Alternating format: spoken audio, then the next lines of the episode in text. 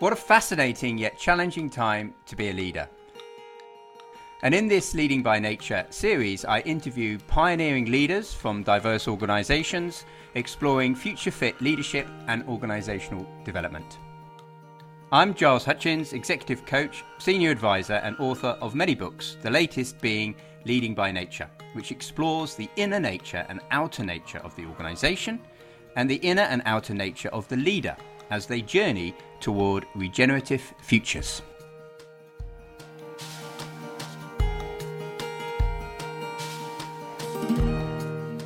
Welcome to the Leading by Nature podcast with myself, Giles Hutchins, and my guest today, Paul Hargreaves, CEO of Cotswold Fayre and Flourish. Thank you so much, Paul, for being here with me today. Good to be here. Looking forward to it. So, we're going to dive straight in. Uh, and if it'd be great if you could start by sharing a little bit about Cotswold Fayre's reason for being, its its passion and its purpose. Yeah, so we are a the main business. So there's two sides to the business. The main business is a, a wholesaler of specialty food, and we exist to solve two problems. One is small artisan producers, which are our suppliers. Most of them are probably quite good at supplying their local areas, but not so good at supplying retailers further away from from themselves. So we kind of fulfill a need for their distribution and also solve a problem for retailers um, who, unless there's someone like us, have far too many deliveries in their store. So we're a good way of them getting loads of artisan products in their shop without too much hassle, and we make their lives easier, both in terms of them sourcing existing ranges they have and consolidating that, and also being the kind of eyes and ears looking out for new products, which we always have loads of, and keeping their retail offer fresh and new and full of the latest food trends. Yeah, well, it's a you're a very interesting sector, um, and it's obviously a very interesting time uh, at the moment in, in uh, the business market. Um, as you know, the frame I use uh, in regenerative leadership when exploring uh, the journey for a leader is the inner nature um, of themselves and the outer nature, their work as a leader, but also the inner nature of the organization and the outer nature of the organization. So we're going to um, so the inner nature of the organization is really the culture, the way in which yep. people show up, the values, how people integrate, and how make decisions, and so forth. The outer nature, which I want us to start with first, is you know the products, uh, the the relationships that you have with a variety of different stakeholders, suppliers, customers, wider society. Should we start with the products? Um, how do you help your clients, as it were? And uh, I know you're helping them sort of tap into a whole ecosystem of mm. um, wholesome artisans, um, but I know you help your customers in, in other ways. Perhaps we can start by sharing a bit there. Yeah, so I think the we have some quite high bars in terms of is this product going to work in the market?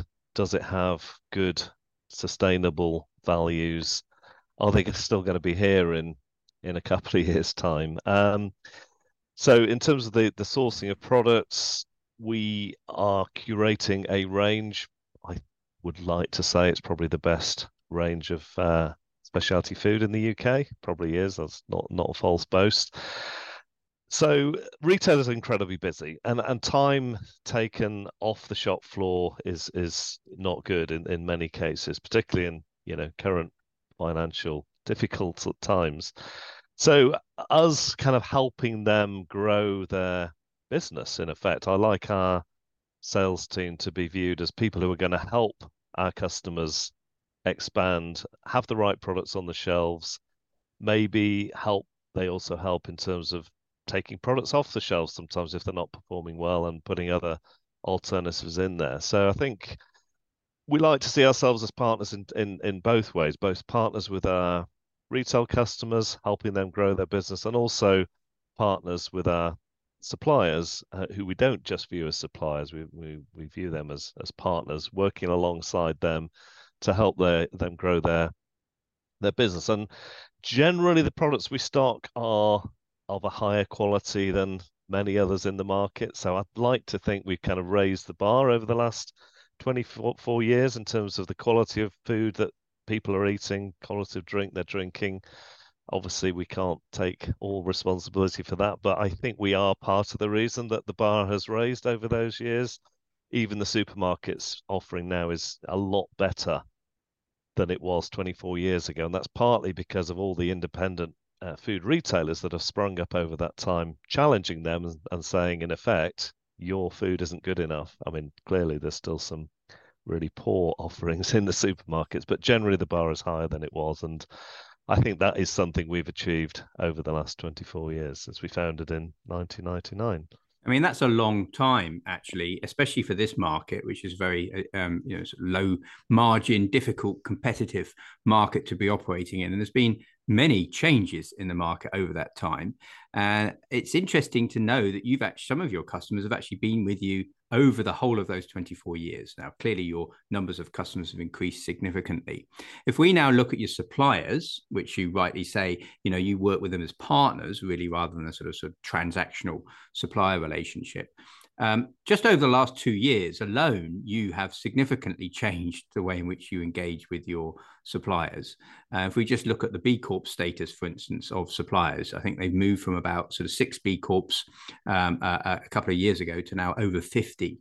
Um, you speak to that? How you work with your suppliers, how you actually helping them evolve as businesses um, in their consciousness? Yeah, so we became a B Corp in, in 2015. I think probably started making noise um, to our suppliers soon after that.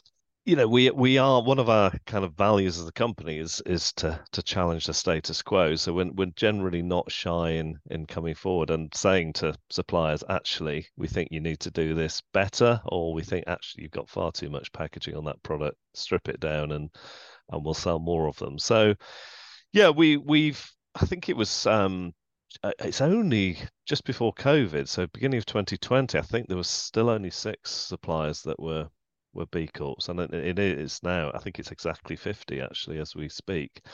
So some of that is the general moving forward within UK business.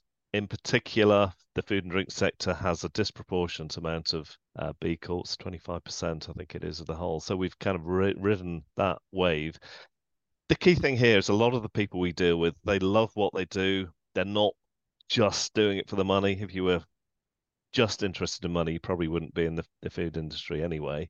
So there's heart in what they do, there's soul in what they do, and it's a natural progression really for for some of them to go down the same road we have and become a B Corp. And we've we have in the last 18 months, I think, we've started a a B Corp accelerator course for our suppliers to help them on their journey. Now, Actually, I just heard yesterday that one of the ones from the first cohort has just got their certification, actually.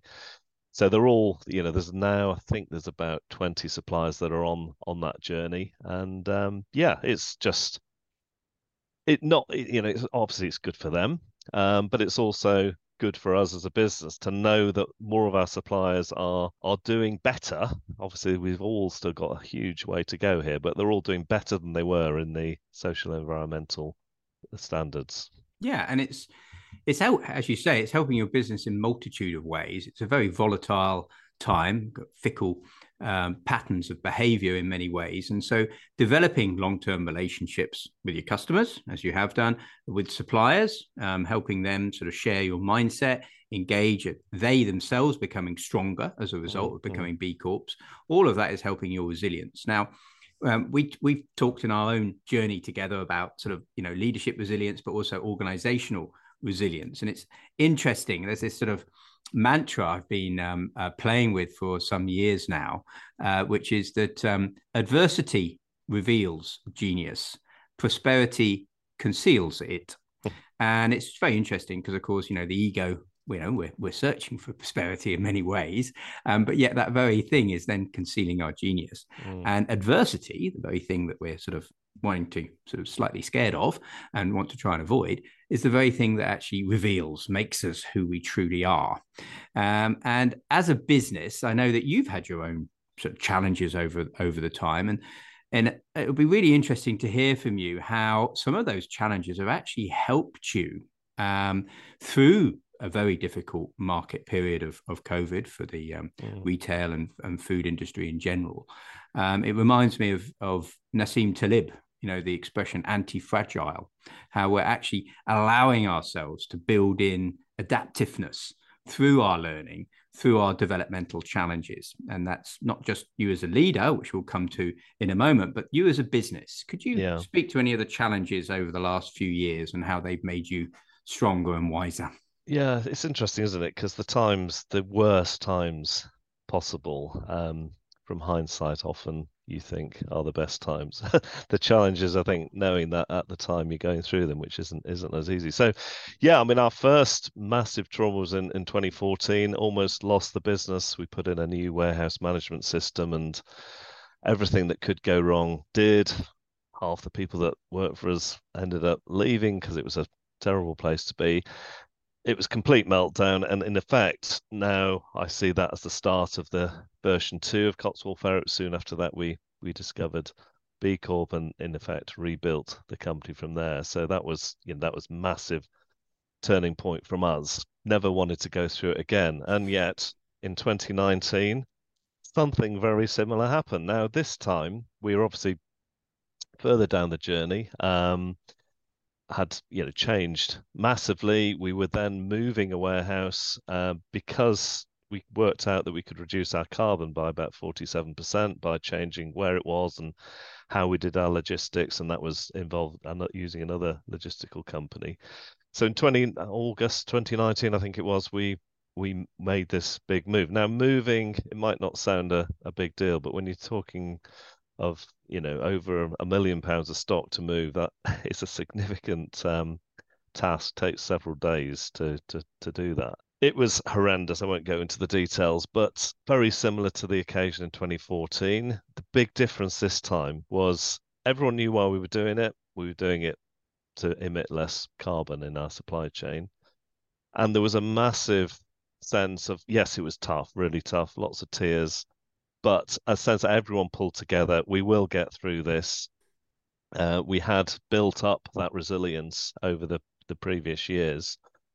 And yeah, that was six months before COVID. And I, the way I talk about it now, it's almost like we'd had our COVID six months in advance, got really resilient, got through it. So when COVID came and there were huge supply chain issues generally in the UK, we were actually in a great place by then, and um, yeah, we we fulfilled with a lot of small shops just couldn't get stock, and we were able to to help them, and we we've had two huge uh, growth years during the the two years of COVID. Yeah, and uh, you know, in that challenging time, some of your well, many of your competitors have struggled. Uh, yeah. Some have actually gone to the wall. So very interesting how those periods of adversity, you know, make us stronger. Um, now, talking a bit, you know, we talked about the outer nature of the organization, how it's engaging. Uh, let's pivot now to the inner nature, the culture. I know, again, you've been on a journey. Um, so, how are you helping your culture? And, you know, what, what's the work that you're doing to enliven this system? So, I think the big eye opener for me here was um, when I first went to, we, you know, this is about halfway through the life of the business. We had had some profit, wanted to do some good with it went to uh, Kenya to see if we could help a, a rural community there, um, and came back to the business. And a number of people got really engaged. Well, yes, we could make a difference here. Um, organized a ball, raised some money, started a farm, and it was. Just, I mean, again, some of this is from hindsight, but noticeably. It, it helped people engage a lot more with the company, with the fact that we weren't just doing what we did as a business, but we're actually also looking out into the world and making, albeit small, it's one village in a, a large country, but making a difference in another part of the world. People, not everyone, but a majority of people are really engaged and excited by that. It's almost like there was an extra spring in their step as they came to work, knowing that they were uh, helping towards making a positive difference somewhere else. And and as time's gone on, there's loads of things we're also now engaged in. And that's one reason why, may, probably the main reason, people like working here, don't often leave, and are engaged with what we're doing. Yes, we all love good food and we love what we're doing as a business, but the fact we're involved in lots of other community projects, I think adds value to to why people come to work. And in fact, I had two people. We had a Christmas party um, in in last year, 2022. We actually had it at Easter due to delay due to COVID. But two people came up to me at that party and said that they'd never. The one was in their 40s and one in the 50s, and they both said totally separately, in effect, said the same sentence. We've never worked anywhere before where we've actually looked forward to going to work in the morning. Yeah, isn't that? I, I could have left the party at that point yeah. happy as anything. In fact, it would have been a favour because they had to put up with my karaoke afterwards. But um, yeah, I mean, that, fantastic. You know, as a leader, job done. Um, but also quite sad, isn't it, that that so many people work for companies where that isn't the case. Yeah. Um, but yeah, if we can create a happy, fulfilling place for people to come to work when they're enjoying what they're doing, they also enjoy being part of a movement as well, then um, job done. We, we can move forward. There's a lot to this. I mean, we've been discussing in our journeys together. You know, what does it really mean to to be truly allowing our potential to unfold, and that also involves a sort of connecting deeper into our own inner purpose, our own intrinsic purpose, our, our essence, if you like, mm. and that in itself is a um, is an undertaking, a psychological, spiritual undertaking, really, which is vital. Um, before we go into your own personal journey, decision making, you know, this is an important part of this sort of shift towards a more regenerative um, business where we're allowing people to bring more of themselves to work. We allow people to be more themselves. And in allowing people to be more themselves, obviously, you know, we listen, we allow them to share, we hold space. Um, at, at, by its nature, that can actually be more challenging for the leader because you're actually having to, um, you can't just sort of bark orders in the traditional kind of control manage way sometimes it's that it can actually feel annoying especially when you're having to make quick decisions. How, how does it work in practice allowing a, a more empowered type of decision making well it's definitely more messy sometimes. Um, if you want a quiet life you, you can you know move to a command and control model but that doesn't allow people to express themselves. So yes we we have quite often actually we have tears in our our meetings. In fact, someone we had a planning meeting a week ago and someone ran out the room crying. So that is quite a common expression. But we've done quite a lot with work with people in, in terms of helping them be themselves at work and not be afraid to show their emotions, help them tap into their their own reason for being. And and obviously it works well if if their reason for being coincides with us as a company, you have a much more stronger, powerful organization. Actually, sometimes, a couple of times I can think of, that people helping them discover their own purpose has actually meant they've left us.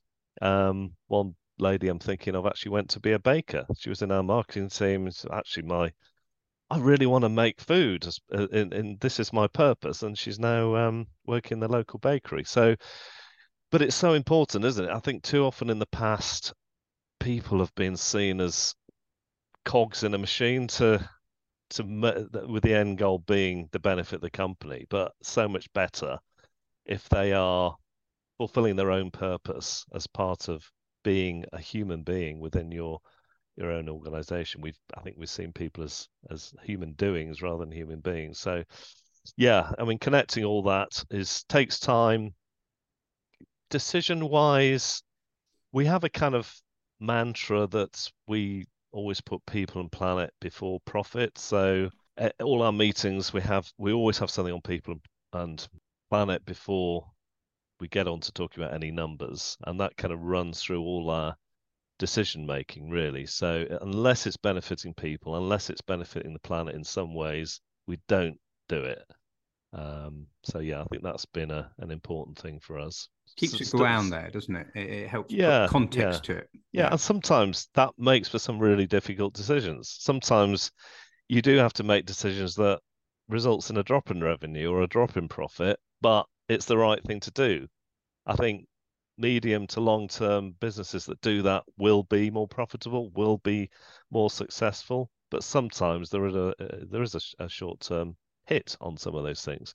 But we're all committed to to doing the right thing, and that tends to shine through. but this interesting because again, if we look at purpose, how you know there's purpose everywhere at the moment, and it's been slightly hijacked by the achiever mindset in all mm. of hmm. us, uh, where it's become some outer thing, um, you know, sort of something to define or, or, or achieve out there and work towards, which of course is an aspect of purpose. and nothing mm. wrong with that as a north hmm. star. Um, but what I like about the, the, the the journey we've been on is actually understanding this intrinsic sense of purpose, a purposefulness really um, that comes through us. That is about us being more in tune with who we are, and that in mm. itself is a continuous journey and an un- unfolding yep. process, um, which I would argue is is is very much part of this journey towards becoming a regenerative leader. So it brings me on to your own personal purpose. Um, but before I just do that, I want to just share with the uh, the listeners that you're also an author as well as a speaker. Um, uh, you're, you're, you're an author and you've written a couple of books, and the, the latest book um, I've got here, the fourth bottom line, flourishing in the new era of compassionate leadership. And I'd like to ask you why? Why that book? Um, you know, you, you've actually articulated a number of attributes and characteristics around leadership, but but why why write that? What's what's the what's how does that relate to your sense of purpose in the world? Well, the book was actually written in the, the first period of lockdown in in COVID, partly because I I'd had a few ideas and then didn't have anything to do. um, I, I think it was very clear when the pressure came on, and we're kind of in another similar time now in, in 2023 that there is it polarizes leadership. Um, there were some really good examples of leadership in in, in at the start of COVID and some really bad ones as well. And it's a question that I always ask if I'm doing an interview. I always ask a question: Who has inspired you in your, excluding family members, who has inspired you? That's been a leader, and very very few people can give a good answer to that question. There just aren't enough inspiring leaders around. So I then just thought about some, you know, massively inspiring leaders that I've read about, um, Nelson Mandela and and Mother Teresa, people like that who have had a huge impact as leaders, massively inspiration, and and looked through what are the qualities that they exhibit that make them those inspiring leaders. So I came up with 50, um, was going to be 30, but 50 leadership characteristics. Um, and then I put I actually put out a poll on uh, on LinkedIn and um, you know name a, a, characteristic of leadership without giving them the list. And I had loads of about 200 responses. I didn't have any that I hadn't captured in the book. So I'm not saying there aren't any more. In fact, someone did come up with the word magnanimous, which I had to look it up in a dictionary, but I think I've covered that in a couple of other other chapters. But uh, yeah, we desperately need more inspiration, I think, as leaders, and if we could, you know, grasp um, a few of them, compassion, empathy, anything like that, we can we can be those inspiring leaders for the future. I'm going to pick on one of those. Um, okay. I, I, actually like some of them. I think I would almost go as far as to say they're kind of virtues. So things sort of like things that we live in a deep way within us. Um, and I, I, feel this is one of them. Vulnerability. Um, I uh, enjoyed um, looking at it when I, I, read the book the first time, and I went back to revisit it uh, just before this uh, call here. And um, it was I was interested. I was reminded there's there's a lady in there, an American author called Madeleine L'Engle, who um, you quote, um, and she says, When we were children, we used to think that when we were grown up, we would no longer be vulnerable. Hmm. but to grow up is to accept vulnerability. To be alive is to be vulnerable. So I love that. To be hmm. alive is to be vulnerable. And I think really that's what this is about. And a very important part of becoming mm. a regenerative mm. leader is that aliveness. So this opening to life, this sort of uh, essentially an act of love, which mm. I think C.S. Lewis, you also quote, lovely um, writer, um, also mentions. You know, it's an opening up and a connecting. It's quite a courageous act. Yeah. Um, what does it mean for you, vulnerability? Well, I think you know, in my early adult life, I was probably doing the opposite of that. Is adultification a word? Um, if it isn't, I'm just making it up now. So I think a lot of uh, culture, certainly here in the UK, being coming an adult is about closing up isn't it? Yeah, maybe maybe that's fears, hurt, you know, over use of the the brain rather than the other parts of our knowing. Um, so yeah, I, I was definitely not like that for many many years. My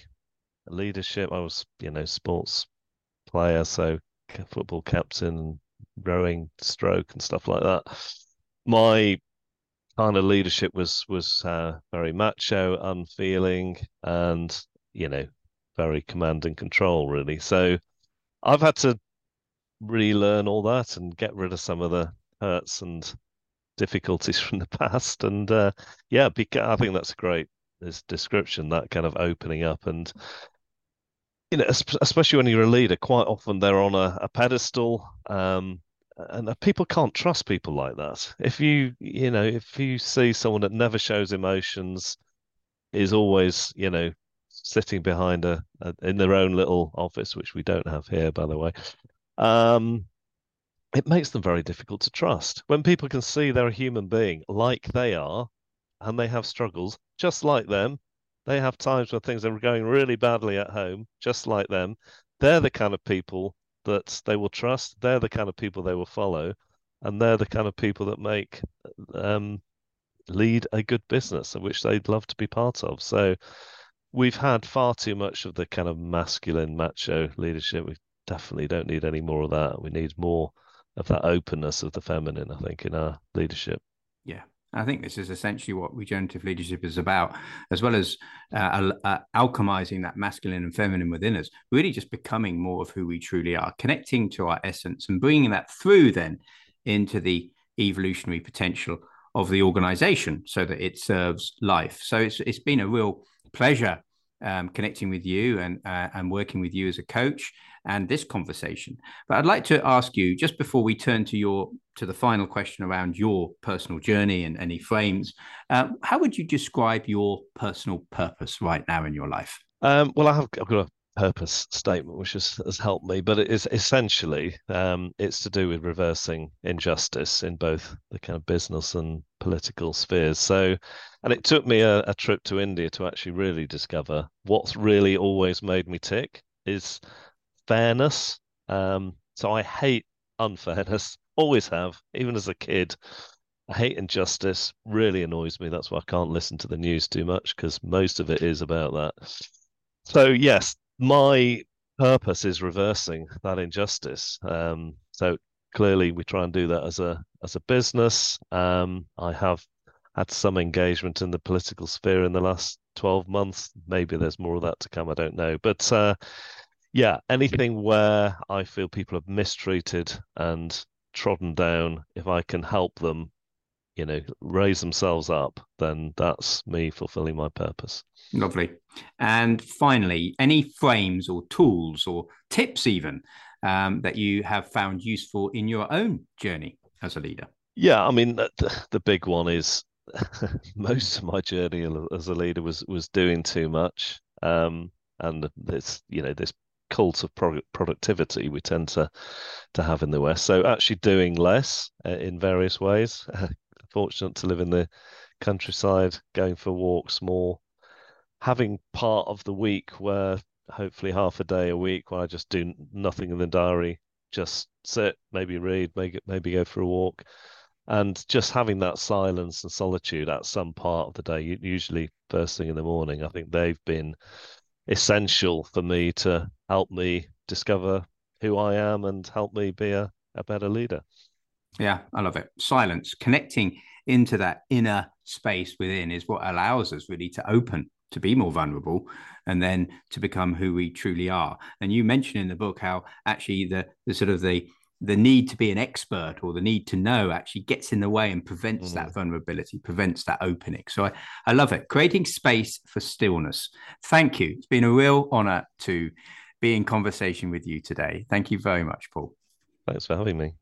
For more on Leading by Nature, you can follow me, Giles Hutchins, on LinkedIn and visit gileshutchins.com for free downloads of tools and practices for regenerative leadership and future fit business. Also, watch out for my latest book, Leading by Nature The Process of Becoming a Regenerative Leader.